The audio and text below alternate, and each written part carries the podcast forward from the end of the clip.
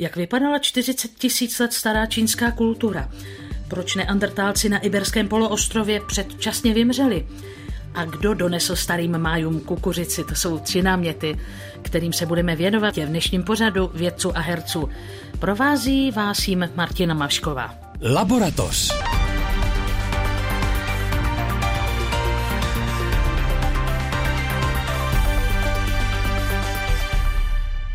Vítám své hosty, kterými jsou antropolog Lukáš Friedl. Dobrý den. Biolog, zvláště pak imunolog Jan Černý. Dobrý den. A herečka Zuzana Vejvodová. Dobrý den. Vítám vás. Moderní člověk Homo sapiens přišel do severní Asie asi před 40 tisíci roky. Moc se o něm z této oblasti nevědělo, ale Mezinárodní tým vědců teď objevil v tomto regionu Asie unikátní kulturu, která hojně využívala kamenné nástroje. Využívala k tomu dva druhy okrových barev. Dávní předchůdci člověka, o kterých budeme mluvit, žili tenkrát ve studeném, řekněme, rozmarném počasí. Tak to je takový zajímavý exkurs na jiný kontinent. Pro Lukáše Fidla, co by antropologa, má to souvislost s něčím, na čem jste bádal? Tak asi širší souvislost to má. Ten text, vlastně, o kterém se bavíme, je asi zajím, nejvíc zajímavý tím, že vlastně ukazuje tu variabilitu jak v té nástrojové činnosti, tak v používání nějakých jako symbolických aspektů. A je to důležité z toho důvodu, že pochází z Číny, která dlouhodobě patří mezi ty země, o které my si jako myslíme asi oprávněně, že je podbádaná, to znamená, že ten paleoantropologický výzkum a tam má sice velký potenciál, ale je velmi dlužen tomu, to, co, a čemu to, co vlastně vidíme z nějakých jiných zemí, ať už třeba v Africe nebo na, na, na evropském kontinentu. Ale je zajímavé vědět, že jsme vlastně dosud nevěděli o téhle staré čínské kultuře. Já si to představuji tak, že si nějak pomalovávali kameny, možná z rituálních důvodů. Obracím se na Jana Černého. Jestli jsem to správně přečetl, tak se tam objevily jasné důkazy toho, že dokázali dobývat okr. V podstatě dokázali používat různé sloučeniny železa, že dokázali nějakým způsobem přetvářet v prášek a s ním potom nějakým způsobem buď to sebe nebo ty nástroje nějak, nějak okrašlovat nebo zdobit, což je vlastně důkaz nějaký kulturní činnosti. Mně se tam líbily ty metody, které byly docela sofistikované, různý hmotnostní spektrometrie a tak dál, kterými se podařilo zjistit, že skutečně ty nástroje asi byly barevné a a našli vlastně i ty kousky té rudy evidentně ohlazené a dokázali trošku jako přemýšlet o tom ti, ti badatelé, jakým způsobem se ten okr připravoval. To, to byli lovci a sběrači. Jednoznačně to byli lovci a sběrači. A ta otázka okru je zajímavá, protože okr se objevuje vlastně v celém starém světě jako takový symbolický, já nemůžu říct artefakt, protože to je spíš eko, ekofakt, ale my a, jako víme, že napříč tím paleolitem a velmi velká část lidských kultur, které budeme řadit k těm moderním lidem, k homo sapiens, ten okr velmi významně používali jako symbolický nějaký jako artefakt, ať už při pohřbívání nebo pro barvení různých věcí a tak dále. Takže to je zajímavé, že to je něco, co vlastně pojí ty lidské populace napříč celým starým světem a je zajímavé a vlastně hezké, že to vidíme i v té Číně ta kultura propojuje naši populaci v současném světě, tak proto se obracím na Zuzanu Vejvodovou s úvahou, jestli eh, tahle stará čínská, nebo ta informace o té staré čínské kultuře, o lidech, kteří si pomalovávali kamenné nástroje, eh, vás jako slovila. Přemýšlela jsem o tom obecně v tom smyslu, že vždycky, když čtu o něčem, co je jako hodně, hodně staré, dávno, dávno překračující eh, magický letopočet, prostě něco před Kristem, dejme tomu, tak eh, si říkám, jak je ta naše současná civilizace taková, nevím, někdy mi připadá jako pyšná, že mám dojem, jako že ty lidi, kteří žijou teď, mají pocit, že uh, se to všechno děje jenom teď, za běhu jejich života a to, co bylo před nima a to, co bude po nich, jako kdyby neexistovalo nebo, nebo nemají ani tu vizi té budoucnosti. Takže vždycky, když jako si přečtu něco, co je takhle strašně starý a že v té době ty lidi taky samozřejmě nějak fungovali a, a něco tvořili a, a žili, tak eh, mně přijde, že nosíme ten nos trošku víc nahoru, než bychom možná měli. Nevím, jak antropologové dnes dokážou třeba odhalit jak vypadal takový denní režim člověka období lovce a sběračů v dávné Číně? Asi tedy neměl žádná, žádné pořádné světlo, takže když se setmělo, tak už se trvával doma. To se týká samozřejmě ohně a my víme, že naši předci dokázali ovládat oheň mnohem hloubš do minulosti, než je 40 tisíc let. Takže s tím světlem, jako my víme, že v téhle době třeba v Evropě, ale i v Africe, jako bezproblémově používali oheň jako světelný zdroj, ať už v jeskyních nebo kdekoliv jinde. Takže... Čili, čili se topili samozřejmě i v jeskyni. Jasně. Já jsem měla spíš na mysli něco jako současné světlo. Tak no. Jasně, no. ale ten, ten denní režim, ten, to je vlastně jako jedním z předmětů toho studia antropologie, kdy my můžeme poměrně dobře jako uvažovat o tom, jak ten denní režim vypadal v minulosti na základě toho, co známe od dnešních lovců a sběračů. A my víme, že jsou v tom poměrně uniformní. Ráno vstanou a jdou na procházku. Já to studentům vždycky v přednáškách takhle trošku karikuju, ale je to, že procházka. Oni neříkají, že jdou schánět jídlo, oni neříkají, že jdou lovit, oni neříkají, že to má nějaký utilitární účel. Oni prostě jdou na procházku. A co se na té procházce stane, to se stane. A většinou tam stávají ty aktivity kolem získávání jídla a kolem nějakých jako subsistenčních strategií. No a potom přijdou domů a teď v různých společnostech my máme různou dělbu práce, a takže buď to absolvují muži a ženy společně, nebo muži a ženy separátně, to je jedno. A občas někdo něco přinese, občas se na něčem podílejí a v podvečer probíhají nějaké socializační aktivity a tak dále, včetně výroby nástrojů. Hráli deskové hry. A dá se to tak říct, když tam ty kamenné artefakty rozhodíte, tak oni jsou to stovky kousků, takže je to taková hra ve vrchcábí třeba. Aktivity lovců a sběračů v severní Asii, ještě tečka závěrečná od Jana Černého, a inspirace touto studií?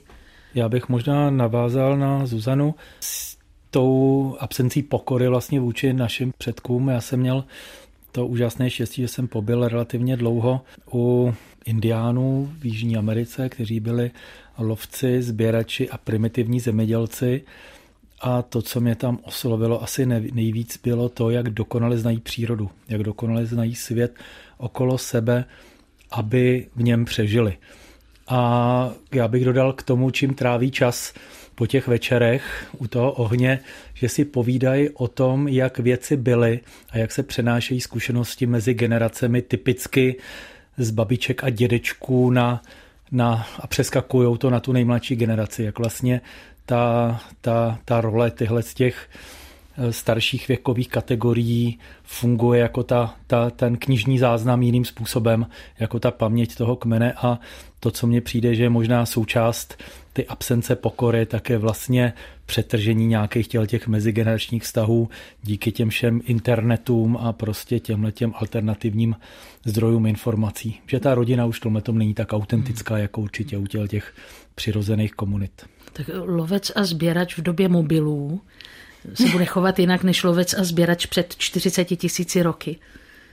No ale já teďka eh, myslím, že to, že na naší planetě ještě stále existují komunity, které ty mobily nemají a kteří, které se chovají přirozeně, už to tady bylo zmíněno, o těch se můžeme poučit, jak probíhá ten denní rytmus a denní režim a dokážu si představit, že za ty základní prvky v podstatě zůstaly, zůstaly stejné. Já jsem myslela tedy konkrétně v případě těch indiánů, protože mm, to, říkám si, musí to být lákavé, když okolo je ta technologická civilizace a oni se snaží držet tradici svých předků, tak nemají tak problémy se svými teenagery, který jako jim utíkají k těm mobilům. Tak. No to je, že jo, já jsem měl to štěstí, že jsem to zažil před téměř 30 lety, to byla doba před mobily a byla to doba, kdy samozřejmě ten kmen Esecha, u kterého jsme byli, věděl o tom okolním světě, ale byl tady hrozně zajímavý sociální management tím náčelníkem a šamanem, který vlastně tyhle ty věci řešili se svými teenagery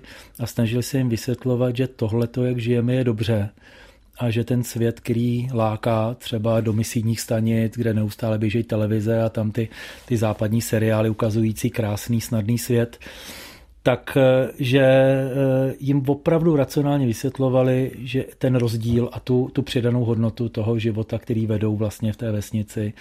A dokonce tam bylo něco, co mě překvapilo, ale když někdo odešel, tak už se nesměl vrátit, hmm. protože by jim to celý v podstatě pokazil. To znamená, byla, to, byla tam snaha hermeticky oddělovat ten svůj vnitřní svět od, od možných kazících vlivů a pro nás to byla jako absolutně život měnící zkušenost, protože jsme zažili svět, kde věci se dějí normálně, co se týká lidské přirozenosti a nikdy jsem nezažil svět takový, kde by se tolik smálo jako tam.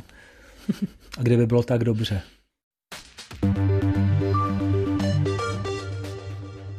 Posloucháte Laboratoř pořad vědců a herců. Dnes tu mám antropologa Lukáše Frýdla, biologa Jana Černého a herečku Zuzanu Vejvodovou. Na Iberském poloostrově vymřel neandertálec ještě dřív, než tam přišel moderní člověk, homo sapiens.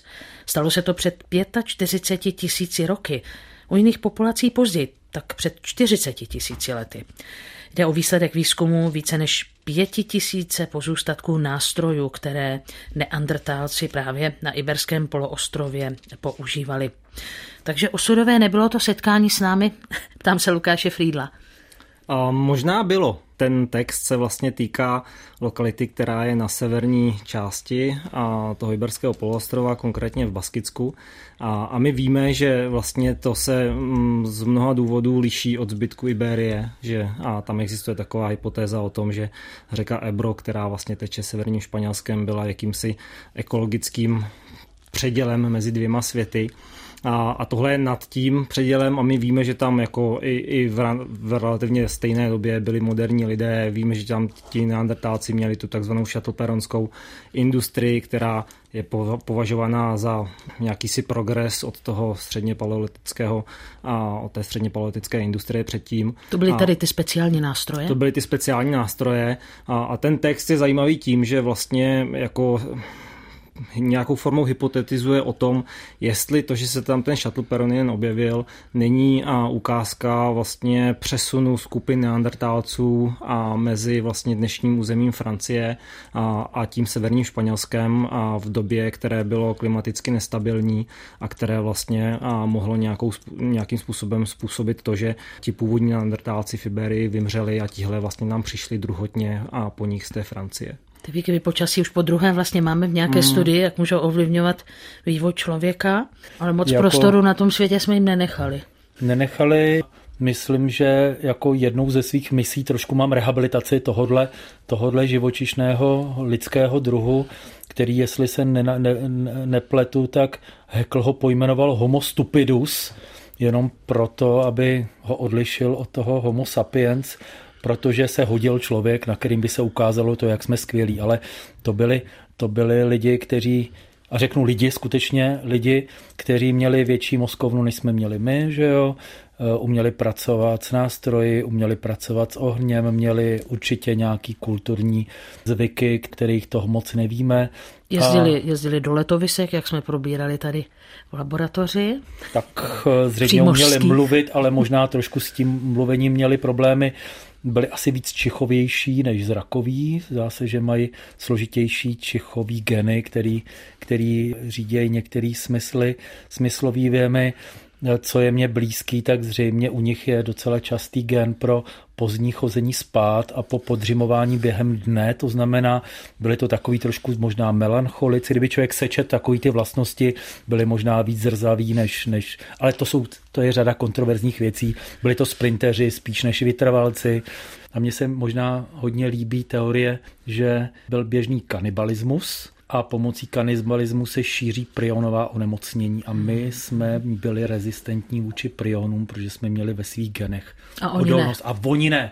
Až tady třeba zase bude trochu jiný člověk, než jsme momentálně my teď tady a bude hovořit o tom, že vlastně to s náma nebylo tak špatný a že ty vlastnosti, které budou mít za mnoho stovek let ty lidé, tak jak budou, takže vlastně některé máme taky, a že to byly vlastně docela sympatiáci, až na to, že občas jsem tam válka, tak takhle s humorem. No. A já jenom ještě bych chtěl zdůraznit tu věc, že zřejmě těch neandertálců vždycky bylo málo. A jestli se nepletu, tak antropologové mluví o násobcích tisíc až desítkách tisíc.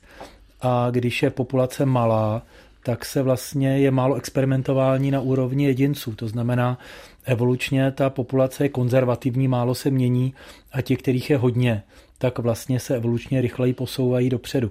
To znamená vlastně ta dlouhodobá konzervativnost malých populací neandertálců vedle k tomu, že vlastně zaspali dobu trošku evolučně a že předběhli ti, kteří odcházeli z toho ráje, z té Afriky, že v několika vlnách a, a možná, že vlastně nevymřeli, ale jenom těch 10 tisíc, kdybychom spojili s nějakými 200 tisíci homo sapiens sapiens, tak když se setkají a rozpustí, tak to je těch 5% genomu a nevymřeli, ale vlastně se absorbovali do nového typu lidí a to je homo sapiens, já nevím, jak ho nazvat.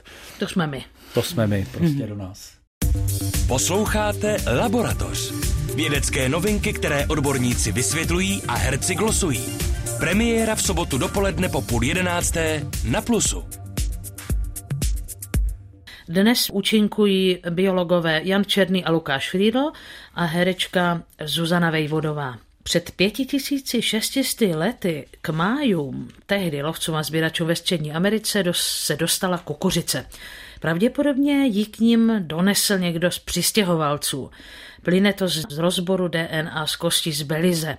Studie opravila převažující předchozí názor, že si sousední populace předávali know-how o farmaření mezi sebou navzájem. Tak toto je studie, kterou udělali vědci na 25 kostrách ze dvou jeskyní v té oblasti, kde žili dávní májové. Inspirace tady z té studie, čím je to důležité, zajímavé? Ta studie je pro mě zajímavá nebo důležitá z jednoho hlavního pohledu a to, že vlastně znova ukazuje to, co se ukazovalo i v jiných případech, že když se šíří nějaká znalost, nějaká inovace, tak téměř vždycky jde o kombinaci šíření lidí a šíření myšlenek. Je úplně stejná situace jako s neolitizací Evropy, kde se dlouho uvažovalo o tom, jestli ti neolitici z toho Blízkého východu sem fyzicky došli a nahradili ty lovce sběrače. Nebo jestli sem posílali jenom přeshraničním křížením ty myšlenky. To mluvíme, a... pardon, o tom přechodu z odlovců a sběračů k zemědělcům. Ano, v Evropě nebo na Blízkém východě a v Evropě. A taky ty, převlá, ty převládající názory dneska jsou, že to je bylo kombinace obo, obojího, jak migrace lidí, tak migrace myšlenek. A tady ta studie vlastně ukázala úplně to též, jenom v jiné části světa, s, jiným, s jinou plodinou, s, v jiném kontextu, ale to samé, že pravděpodobně to byla kombinace toho, že nějací lidé migrovali, v tomto případě teda z jihu víc na sever a zároveň sebou nesli tu nějakou inovaci, což bylo prostě intenzivnější zemědělství, které se vztahovalo ke kukuřici a plus dal několika dalším, dalším plodinám. Nám v Evropě je to možná vzdálenější, ale v Severní Americe ještě žije, myslím, jsem se dočetla 7 milionů příslušníků kmene máju, takže to není nic vzdáleného. Pro ně to určitě vzdálené není, samozřejmě oni už nežijí úplně tím tradičním způsobem jako dřív, ale je to pořád jako velmi početná skupina lidí, pro kterou je to reálná historie. No a pak, je tam, pak se ještě promíchali se Španěli tenkrát. No, e, zajímavé postřej podněty, které e, stojí za pozornost podle Jana Černého? No, mě vlastně by hrozně zajímalo, co se dělo někde v té Jižní Americe, někde v té oblasti Inkské říše, která teda ještě tenkrát nebyla, kde vlastně se ta kukuřice pěstovala, protože to je takový jako civilizační produkt, protože když vezmeme kukuřici a neoloupeme ji, že jo, tak nevysemení, protože dneska vlastně ten, ten plod kukuřice nebo ty semínka na té palici vlastně se nedokážou rozmnožit bez pomoci člověka. A vlastně takovouhle, takovouhle záležitost, já mám pocit dokonce, že se nezná divoká kukuřice, že to, co vlastně známe jako tenhle ten druh, druh traviny, tak vlastně je spojená hrozně intimně eh, s lidskou civilizací a mně se vlastně hrozně líbí to, že nestačí jen tak jako pošeptat něco a že se to okamžitě stane a že k tomu musí být ten člověk, který s tím přijde a udělá, udělá v podstatě tu, tu výuku. Teďka po covidu, a když jsme učili tak hrozně dlouho virtuálně, když se vracíme do reálných poslucháren, tak vlastně se mě to tak spojuje, že to má cenu, jako říkat ty věci napřímo a nejen tak jako šuškandou na dálku. Pedagog promluvil. A Zuzana Vejvodová dodává? Taky jsem se nad tím zamýšlela spíš obecně, že jak eh, se tam píše o přistěhovalcích, že nebýt toho, že se do Ameriky přistěhovalo ze všech koutů světa tolik lidí se všemi skvělými nápady, tak kde by ta Amerika byla dneska. A tady v prostu současnou situaci, kterou žijeme dnes, tak taky to přece lze brát tak, že ti lidi sem přicházejí a ne, že by nám tady zrovna nás učili pěstovat kukuřici, ale jistě mají něco, co my třeba neznáme nebo se na některé věci koukáme prostě jiným způsobem a oni nás můžou obohatit s tím, jak to vnímají oni. My se třeba naučíme lépe dělat čašlik nebo vařit kaši mamaligu, ale tehdy ti staří májové, kromě toho, že se naučili pěstovat kukuřici, tak tam ještě docházelo k nějak nějakému jako ovlivňování se navzájem mezi skupinami, které mluvily určitými domorodými jazyky, ne? Oni tam právě korelují to, jak se vlastně šíření té, a, toho zemědělství a šíření těch lidí, jak se promítá do a, struktury jazyků latinskoamerických a tam je docela dobře vidět to, že to jde ruku v ruce, že prostě ty jazyky a, a jejich dnešní rozšíření docela hezky koreluje s tím, co vlastně ukazují ty jejich, ta jejich genetická data. Jo, že to ti nositelé prostě sebou někam šli, nesli sebou tu technologii, to zemědělství a zároveň nesli sebou i jazyk. Ten dotyčný, nebo ta skupina těch dotyčných, co přinesli tu kukuřici, tak ovlivnili jazykově ty domácí. Hmm, hmm, a oni to tam dokonce demonstrují na konkrétně na, na, na termínu na slově kukuřice, a že vlastně u těch májů je konkrétní termín, který pochází z jazykové skupiny, která byla odlišná, která právě byla jihoamerická a že vlastně nejrozšířenější ten konkrétní termín je dneska v té skupině těch majských jazyků právě jako důsledek toho, že ho tam přinesl někdo jiný. Mm-hmm. To se myslím jmenuje čipské jazyky, že? Čipské jazyky, ano. Vy jste měl možnost jak se setkat s příslušníky těch, jako potomky těch původních kmenů? Těch májů, ano, to jsou ti mluvčí jazyků kakči, což jsou velmi jako zvláštní jazyky, kterým my nerozumíme, pro které nemáme vůbec jako smysl a vnímat, co jsou slova, kde začíná končí a končí věta a tak. Ale zároveň jsou jako velmi, velmi zajímavé a je to jako kulturní srovnání, které pro nás není úplně běžné, když potkáte prostě nějakého máje běžný středoevropan. Já si tak říkám, že se domluvili, když přines tu kukuřici. Jo? To... Já myslím, že vlastně tohle je normální, že když se objeví nějaká nová skutečnost, tak se pojmenuje od toho, kdo proto to jméno má. No. To znamená, oni nepojmenovali tu kukuřici podle toho národa, ale podle toho, jak, no, tak jsem jak zněla kukuřice v jejich jazyce. Ano, ano, ano. Zároveň vlastně to byla doba, kdy, kdy ti májové sami o sobě vznikali, jo? to je ten formativní období, a, takže nemůžeme říct, že někdo přinesl májům něco konkrétního, ale vlastně oni tam přišli a z nich se postupně tím, tím, tím mixem těch příchozích a domorodých populací stali ti májové. A jejich integrální teda součástí, nebo integrální součástí jejich jazyka byl i, i ten termín pro tu kukuřici. Já ještě přemýšlím, odkud mohli přicházet, že jo? Střední Amerika, tak Odkud to tam mohlo Tam potom... oni tam teda na základě těch genetických analýz řeší, že přicházeli z Jižní Ameriky, ze severu Jižní Ameriky a, a že to vlastně bylo jakoby kontrast k té dřívější migraci do Ameriky jako celku, která samozřejmě šla přes tu Beringy směrem na jih a že to bylo už v době, kdy celá Amerika byla osídlená a potom v rámci ní docházelo k různým populačním pohybům a ty už nemuseli nutně být severo-jižně, ale i klidně z jihu na sever. Tam byla vlastně pojmenovaná třeba Venezuela jako jedno z těch míst, odtud se migrovalo a myslím, že platí pravidlo, když je někde hodně dobře, tam se hodně pomnoží a je snaha odejít někam, kde je méně lidí a tady v tomhle okamžiku dějiném to byla cesta na sever v protisměru, odkud se kdysi historicky přišlo a bylo to, byly to podobné podmínky. Hmm. Na rozdíl od vlastně té Amazonie třeba, která byla úplně jiná. Ti my jsme tady vyprávěli ten příběh, kdy tedy kukuřici májové obdrželi a máme nějaké zprávy o tom, jak to bylo potom? No tak eh, my z kosterních nálezů třeba víme, že sice kukuřice pomohla těm jeho a středoamerickým populacím k velkému populačnímu růstu, ale jinak vlastně způsobila to, že jim velmi kleslo zdraví, protože ta strava byla poměrně hodně monotónní. Navíc eh, ta kukuřice je sice bohatá na cukr, ale všechno ostatní je v ní velmi málo zastoupené. Výrazně se zvedla prevalence zubního kazu jako problému, který je a souvisí s cukernatou stravou. A všechny ty vlastně problémy se kumulovaly do toho, že nevyhnutelně pochopitelně někdy začal nastupovat ten populační pád, který teda potom dál byl umocněn ještě těmi dalšími kontakty s Pád té majské populace. Hmm. Ale tam to mělo, myslím, víc vlivu. Víc vlivu, jednoznačně, ale jako tady tenhle ten subsistenční, když jste závislí na jedné jediné plodině, tak v momentě, kdy se přestane dařit a zemědělství, tak ta populace samozřejmě to velmi rychle odnese. Já jsem zapomněl, já jsem zapomněl proč padli ti staří májové, ale... No, já jsem to chtěl trošku zobecnit. Považuji neolitickou revoluci za největší katastrofu v dějinách lidstva, co se týká zdravotního stavu a toho, jak se vlastně downgradeoval Kromaňonec třeba, takový ten desetibojař vysněný z těch, z těch, z těch burianových obrázků, o kterém vidíme z kosterních pozůstatků, dožíval se poměrně vysokého věku, měl muskulaturu úplně luxusní, měl 180 cm, že jo, byl tak velký jako dneska holanděni nebo černohorci